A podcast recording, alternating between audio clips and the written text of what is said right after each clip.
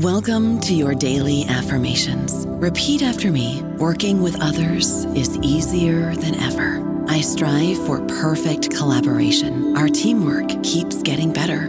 Yeah, affirmations are great, but Monday.com can really get you the teamwork you desire. Work together easily and share files, updates, data, and just about anything you want all in one platform. Affirm yes to start or tap the banner to go to Monday.com. Swimsuit? Check. Sunscreen? Check. Phone charger? Check. Don't forget to pack the 5 Hour Energy. It fits great in a pocket or carry on, and the alert feeling will help you arrive ready for anything. Now get 20% off when you use code 5HE Travel at 5hourenergy.com. Expires April 30th. One time use only, not valid with other discounts. Remember, visit 5hourenergy.com and use code 5HE Travel to save 20%. Hello, everybody. This is Marshall Poe. I'm the editor of the New Books Network, and I'd like to tell you that we have a new and improved website. It has two new features that we think you'll love. One of them is a vastly improved search engine so that when you type in keywords, you'll get a bunch of episodes really quick. The other is the ability to create a listener account. And in that listener account, you can save episodes for later listening. So you can create a kind of listening list. We think these features are neat and we think you'll enjoy them. Please visit the site today. Hello, everybody. This is Marshall Poe. I'm the editor in chief of the New Books Network, and I'd like to tell you about a terrific podcast called Time to Eat the Dogs. It's hosted by Michael Robinson, a historian, and it's about exploration. Now, if you're clever, and I know you are because you listen to the New Books Network, you can probably figure out why a podcast about exploration would be called Time to Eat the Dogs. Well, Michael has interviewed many scholars and historians and researchers, and he even interviewed an astronaut about their books about exploration. You can find Time to Eat the Dogs at timetoeatthedogs.com. What else? You can also find it on iTunes. As I say, we really love this podcast at the New Books Network, and we love it so much that we're going to republish some of Michael's excellent interviews. And if I would just stop talking, which I'm going to do presently, you'll be able to hear one of those interviews. So I'm going to stop talking. You've probably heard of Darwin's voyage to the Galapagos Islands in 1835, an event that's pretty iconic in the history of evolution. But there is another part of this story, an expedition to the Galapagos in 1905, that no one really knows about.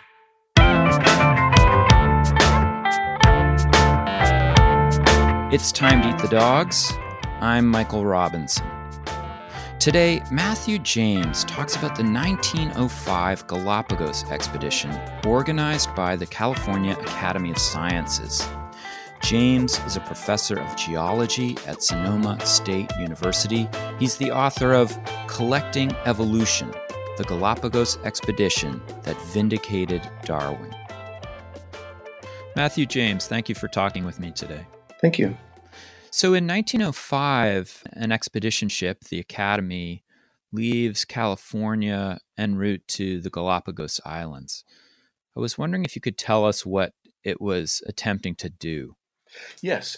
The expedition from the big museum in San Francisco, the California Academy of Sciences, was really setting out in part to bolster the reputation of the Academy and they were really not going to either support evolution or refute evolution, but rather they were going to collect evolution. They were going to collect specimens that would then be studied later by the more senior scientists who stayed home in San Francisco, and the specimens, specimens were collected uh, by younger junior field collectors.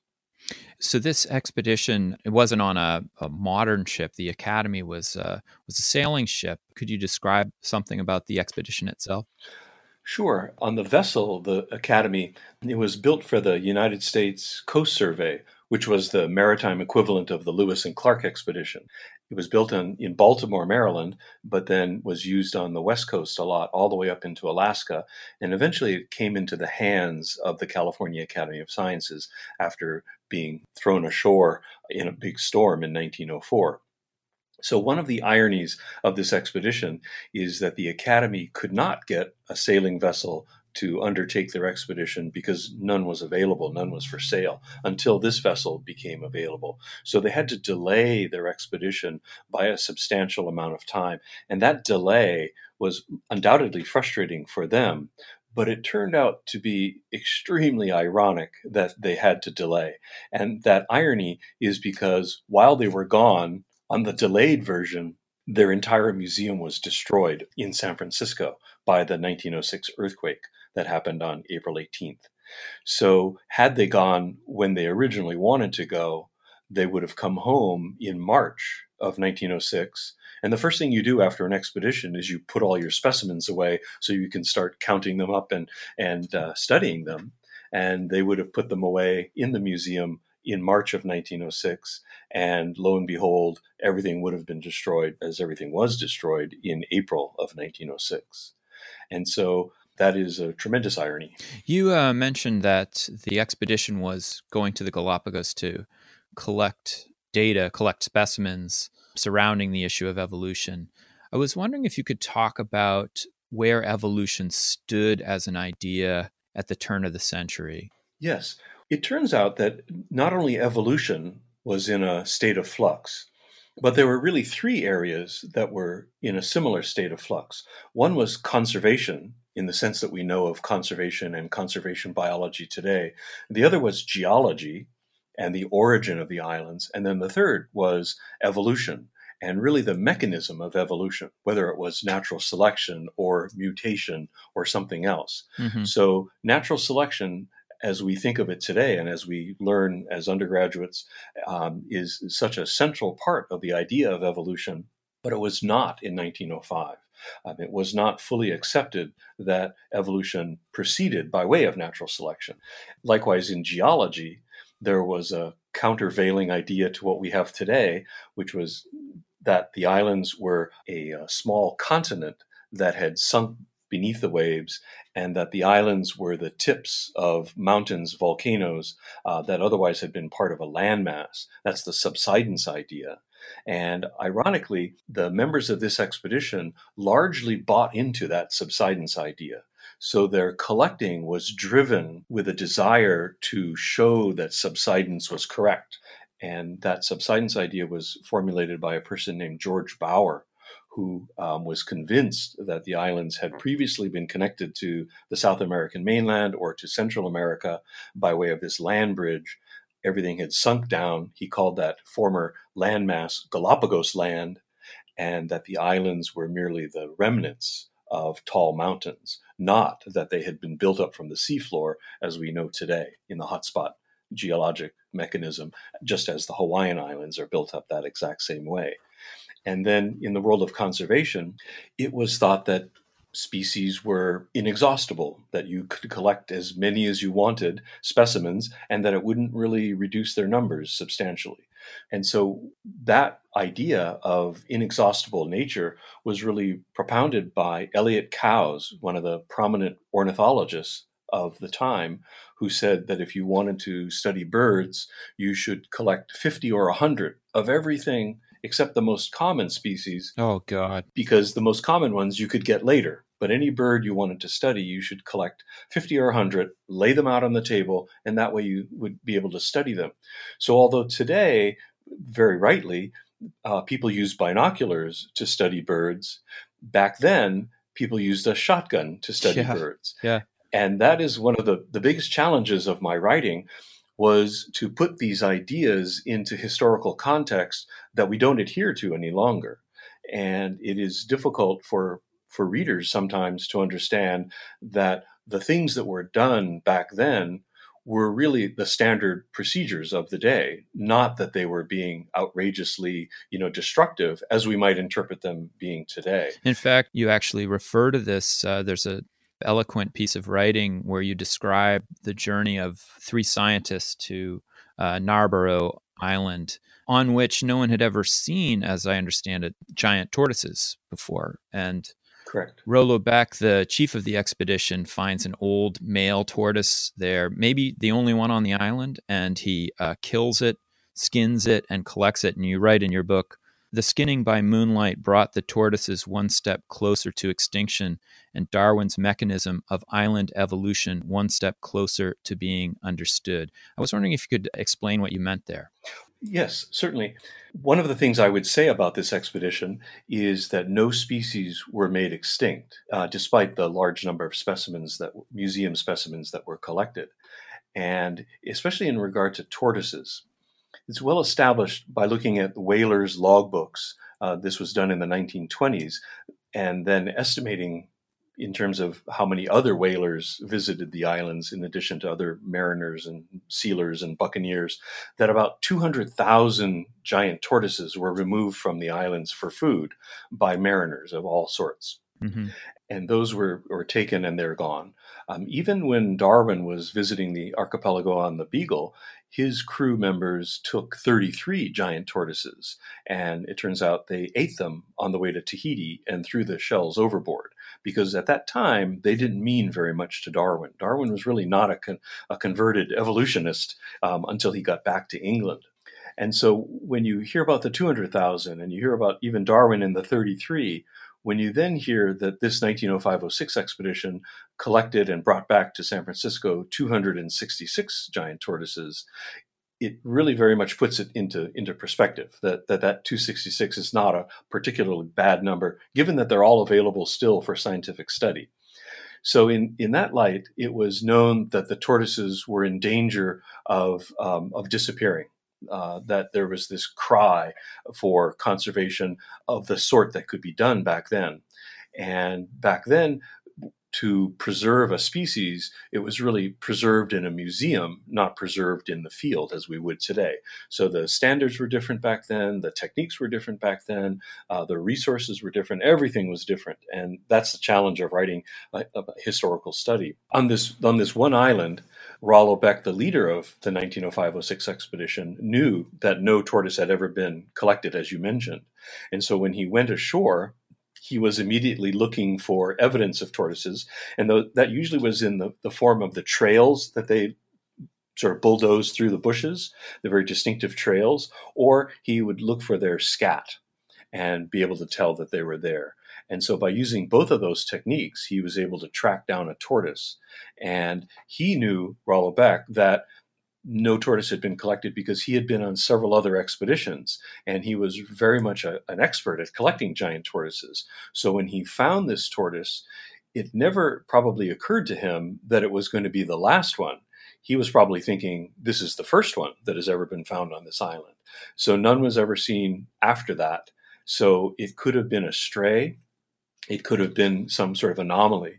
Um, often, when the tortoises are on any island, they live, they die, and their shells can be seen as you're walking around. Uh, sometimes the shells, although they're dark when they're alive, when the animals have been in the sun for dozens or hundreds of years, the shells are, are white um, because all of these dark plates fall off and you're just left over with the bone.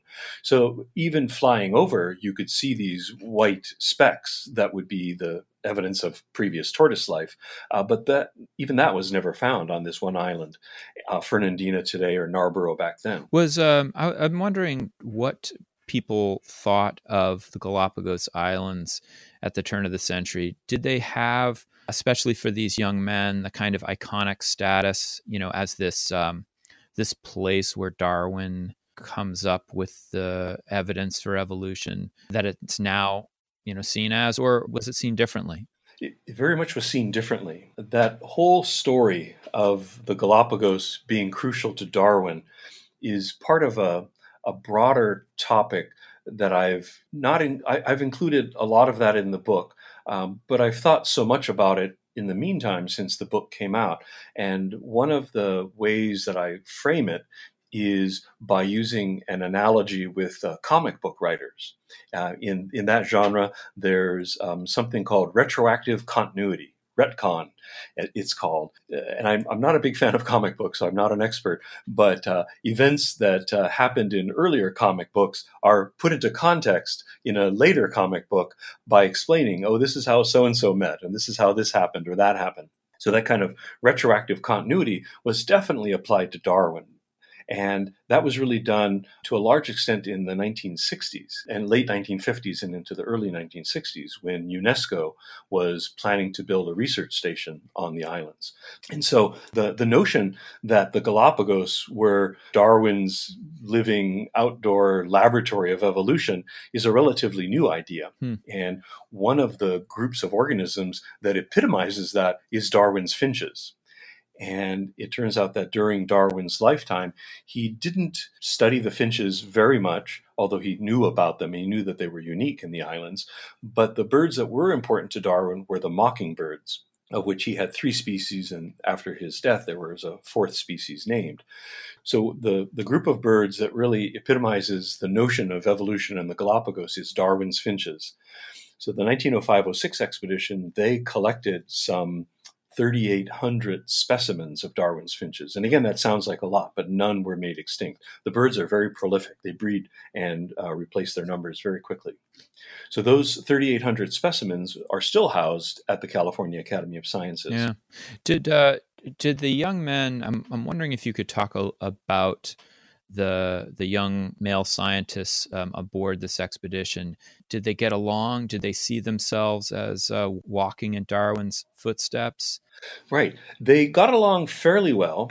There was a little bit of fighting. Um, there was probably much less fighting than you might imagine given that the expedition lasted for 17 months and conditions were at times very harsh very severe dangerous. You know it would try the patience of anyone. And under those kinds of harsh, dangerous conditions, that's when people begin to really break down and act badly. And that didn't happen on this expedition. So they all got together well enough that they all came home. And the only person who was kicked off the expedition was the navigator, who was the most elderly person on the voyage, perhaps around around 60 years old. And he apparently, uh, from what they wrote, had sort of both bad vision and bad judgment. And that caused him to run the schooner aground a couple of times. so they all voted in what was really the maritime equivalent of a mutiny, because they all signed the logbook to this effect, saying either he goes or we go. And, and that's a really serious thing in maritime law to do that. Uh, the person who didn't sign that declaration was Rollo Beck because he could not do that by maritime law. He, he had to stay away from that. So they, they basically said that these specimens we have collected now for, for you know close to a year are so valuable and they are in such danger due to the bad judgment of the navigator Parker that we we need to have a make or break moment. So Parker was not happy about this. They note in their field notes that Parker wanted to fight with knives. And they managed to disarm him and they put him ashore on one of the islands, offered to lend assistance in whatever way they could to get him home, but he turned down that assistance. And so by the time the expedition got home in late 1906, Parker didn't get home until early 1907. And so it shows you how difficult it would have been to get home from the Galapagos to San Francisco on your own back then. I don't know about you, but I'm very busy and I don't have a lot of time to cook. That's why I subscribe to Factor. Eating better is easy with Factor's delicious, ready to eat meals. Every fresh, never frozen meal is chef crafted, dietitian approved, and ready to go in just two minutes. You'll have over 35 different options to choose from every week, including Calorie Smart, Protein Plus, and Keto. These are two minute meals Factor meals are ready to eat and heat, so there's no prepping, cooking, or cleanup needed. They're flexible for your schedule. Get as much or as little as you need by choosing your meals every week. Factor is the perfect solution if you're looking for fast, premium options with no cooking required. Sign up and save. We've done the math, and this is important. Factor is less expensive than takeout, and every meal is dietitian approved to be nutritious and delicious. Head to factormeals.com slash NBN50 and use code NBN50 to get 50% off. That's code NBN50 at factormeals.com slash NBN50 to get 50% off. And uh, as the expedition returns home, it's it's coming home with 78,000 specimens. Yes. How do you preserve 78,000 specimens of plant and animal life on a on a ship and bring them back? Yeah, I would say one at a time. but that actually is part of the story. When I was writing the book, I very much wanted to include the quotidian routine of the expedition, of how one specimen at a time is gathered and preserved and collected and added to all the rest. That was very important to me, not to just say they went, they collected this, this material, and here's what it means. So I, I really very much wanted to focus on that. And each kind of organism requires its own techniques. So a giant tortoise is a tremendously difficult organism to preserve. They are giant tortoises, perhaps as heavy as a full American refrigerator when they're alive. And you would have to carry this mile after mile after mile from up in the highlands down to the coast and then into a rowboat out past the surf because the schooner is anchored beyond the surf yeah. and then up into the schooner and then dealt with perhaps days later because you don't want to dispense with all the living animals because otherwise they'll start to rot in the tropical sun. So you have to do them one at a time. Other organisms, of which they collected many of, were plants and leaves. And of course, those have to be pressed temporarily between newspaper to get most of the moisture out and then added onto botany sheets with labels and information. Insects, of course, are, are pinned with labels. So each organism has its own technique. And this expedition did not collect very many marine organisms at all. In fact, several of the members could not swim. So it was an entirely terrestrial expedition. Most of the marine material they collected were shells, uh, marine shells that had washed up on the beach. So the person who collected fossils also collected shells. So I would imagine that for the purposes of documenting the plant and animal life of the islands, scientists back home were really looking at the morphology, the shape and the size and the color of these different specimens to try to figure out their evolutionary relationships? Absolutely, yes. Uh, that was the name of the game is what we would call today alpha taxonomy, deciding what genus, what species anything belongs to, in the same sense of Tyrannosaurus rex being a genus and a species of dinosaur. That was the decision that was made about every plant, every snail, every tortoise uh, that was brought back. And that kind of taxonomic work of just documenting what is there is now today referred to as documenting biodiversity. We are documenting the organisms of the rainforest or the coral reef or any other particular habitat. So, in that sense, I've written that they, you know, they set out to visit the Galapagos and they brought the Galapagos home to San Francisco in the form of all of these specimens. To what degree did these specimens actually contribute to the debate over the actual mechanism of of evolution, whether it was natural selection as Darwin had put forward, or um, there were other theories, uh, inheritance of acquired characteristics, or mutation, or other things. I mean, were the were the specimens used in the end towards that goal? They they were in particular with Darwin's finches, and and so with this large collection housed in San Francisco, an Englishman, David Lack, came to San Francisco for three months to study the birds and did um, after having done his own fieldwork in the Galapagos.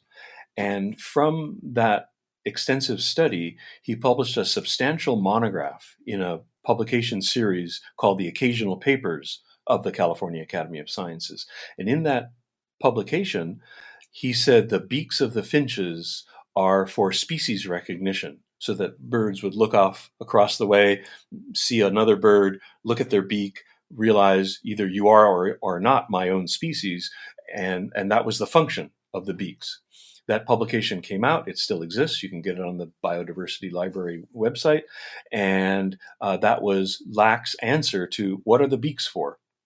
World War II came and went, and Lack revised his data and revised his thinking and republished the entire thing as a book with Cambridge University Press, still in print, called Darwin's Finches. And that is really the, the basis for our, our familiarity with Darwin's Finches today. And in that second publication, Lack says the beaks are for feeding specializations. And that is the story we know today. So there really are two stories about Darwin's finches that came from this expedition. And I would always say, in the most respectful way possible, even to researchers who are you know more experienced in the Galapagos than me, is I would say that this 1905-06 expedition is the most important expedition in Galapagos history that you've never heard of. Huh. And and so it really is an untold chapter in Galapagos history. And so things like the story of Darwin's finches really comes from the 1905-06 expedition because David Lack could not have done his work if not for that large collection housed in San Francisco. And even that book, Darwin's Finches, is dedicated to the staff of the California Academy of Sciences because of the tremendous amount of support that they gave him.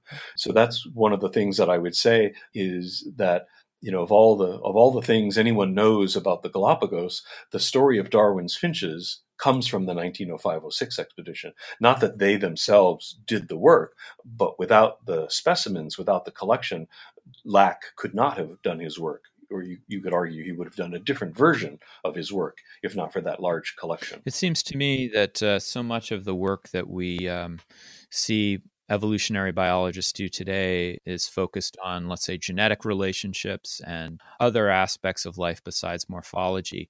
Are these specimens still useful towards that work, or are they kind of relics of a different, you know, bygone era? I would say they're still useful because all you need is a, a fingernail clipping size piece of tissue that you could get off of a, of a bird skin or a tortoise shell or, or any other organism and use that to amplify the DNA and then have um, you know no shortage of material for doing genetic analyses.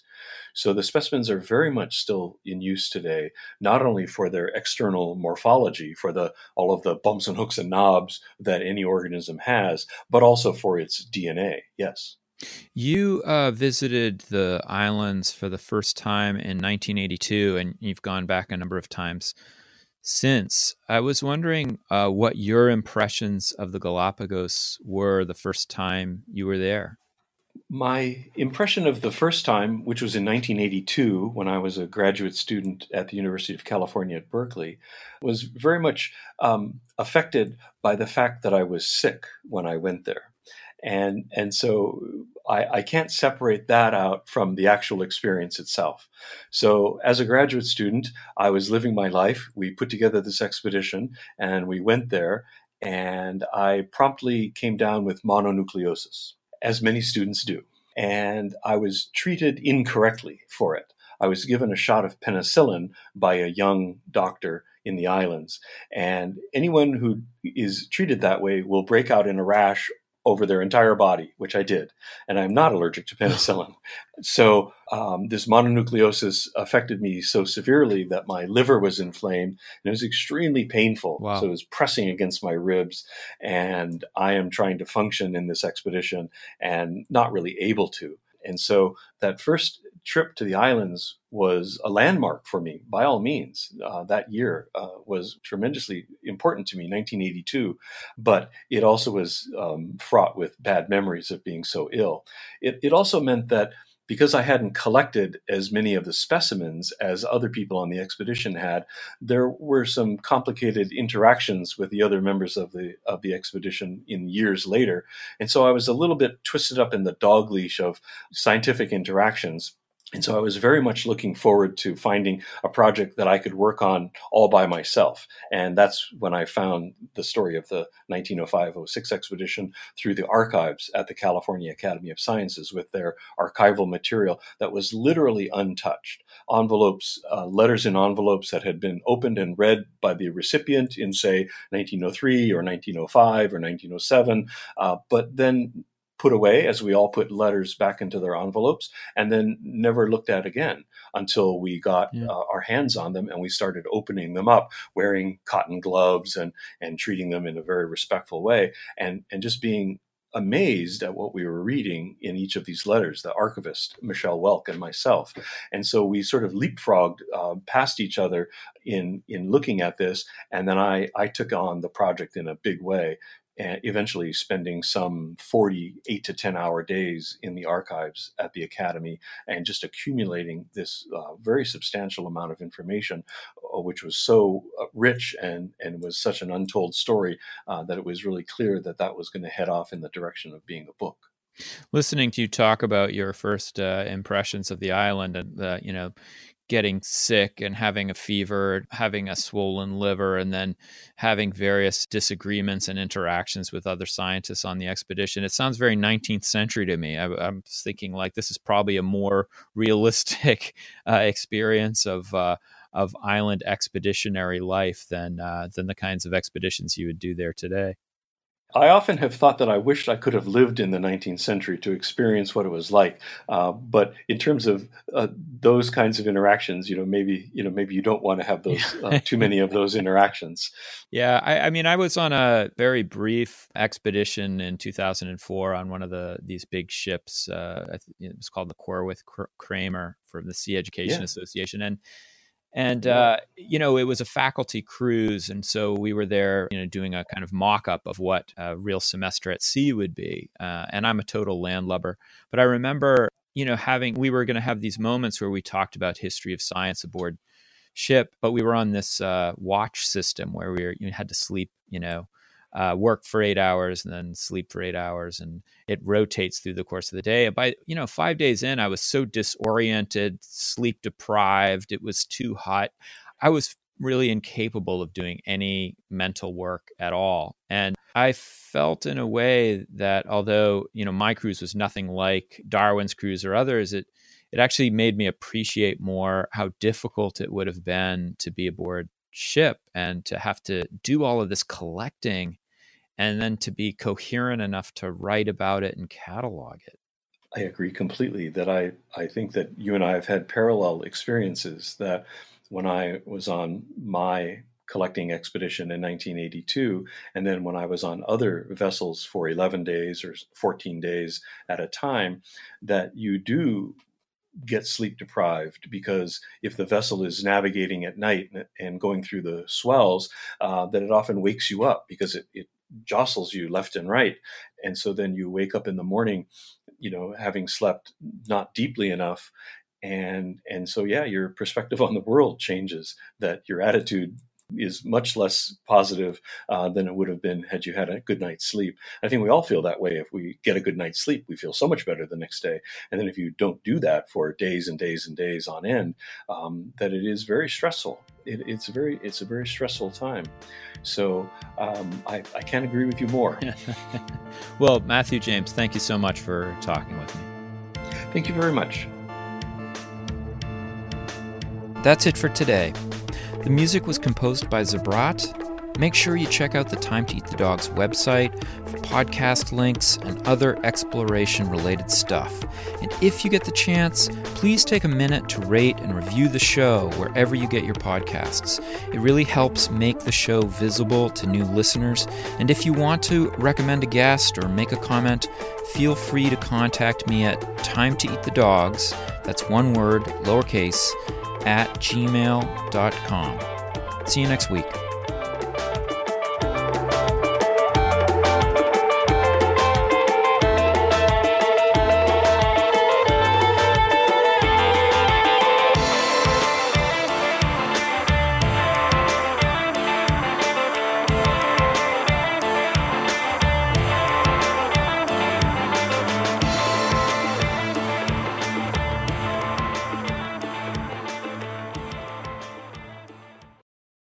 Lucky Land slots, you can get lucky just about anywhere.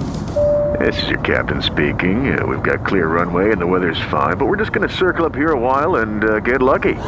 No, no, nothing like that. It's just these cash prizes add up quick. So I suggest you sit back, keep your tray table upright, and start getting lucky.